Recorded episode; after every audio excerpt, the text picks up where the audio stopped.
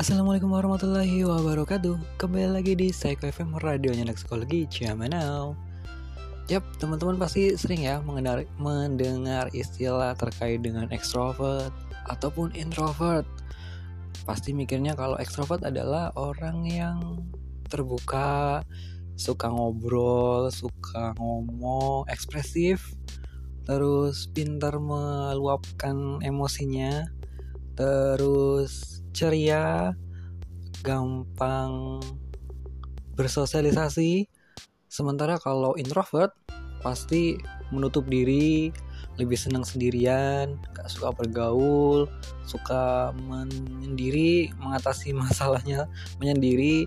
Kemudian apalagi uh, susah mengungkapkan kata-kata, lebih cenderung menerima, pasrah. Nah, gak asing ya dengan hal seperti itu. Mungkin teman-teman juga Uh, ada di fase ini, biasanya menjudge diri saya, wah saya orangnya ekstrovert atau mungkin saya ini orangnya introvert. Tapi ada juga nih yang punya dua-duanya, jadi kadang ekstrovert, kadang juga bisa introvert.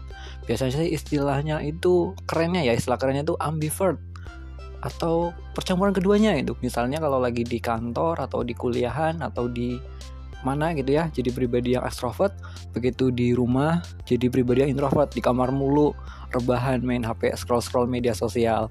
Atau kebalikannya nih, kalau lagi di luar eh, senangnya sendiri, nggak suka kumpul-kumpul sama orang lain, tapi begitu ketemu sama gengnya, ketemu sama apa namanya eh, perkumpulannya, terus jadi pribadi yang amazing gitu ya, jadi suka cerita kesana kemari gitu ya, jadi pem- peng- penghidup suasana. Nah, istilah ambivert ini sih seringnya keduanya nih dipunyai gitu ya, konon istilahnya dipunyai oleh beberapa orang yang tadi kayak gitu. Jadi di luar introvert, di rumah gitu ya, jadi ekstrovert atau kebalikannya.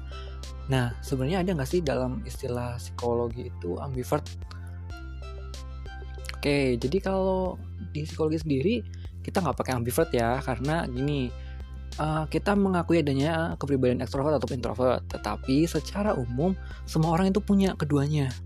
Jadi uh, teman-teman bilang saya orangnya ekstrovert. Nah, sebenarnya teman-teman itu punya uh, sisi introvert. Cuman sisi ekstrovert itu yang lebih sering muncul atau lebih sering atau yang lebih dominan. Sama juga nih kayak misalnya teman-teman bilang aku tuh orangnya introvert, malu gitu ya. Tapi ada waktu-waktu uh, sisi ekstrovertnya tuh muncul, jadi orang yang nggak tahu malu malah ya, dari orang yang pemalu terus jadi orang yang nggak tahu malu nih. Nah, itu sering terjadi. Jadi sebenarnya ya kita memang punya dua kepribadian itu, ekstrovert sama introvert itu ada di dalam diri kita. Cuman mana yang lebih dominan atau mana yang lebih sering kita munculkan dalam keseharian kita. Biasanya kalau kita udah ketemu sama orang yang bisa bikin kita nyaman, ya kita menjadi diri kita yang apa adanya. Gitu sih. Jadi buat orang-orang introvert, biasanya kalau udah ketemu sama orang yang sefrekuensi pemikirannya, ya dia juga bisa gila juga sih. Betul tidak? Teman-teman mengalami itu atau mungkin punya teman yang seperti itu? Wajar, tenang aja, itu wajar. Jadi nggak uh, ada masalah. Ya apa ya? Hmm, nggak ada yang salah sih dengan kepribadian ekstrovert atau introvert. Itu keunikan masing-masing ya, keunikan individu. Nah, mulai sekarang kalau teman-teman bilang saya orang ekstrovert atau introvert, ya mungkin ada benernya juga, benar. Tapi juga nggak nggak benar semuanya, karena memang kita punya sisi selain yang uh, kita yakini.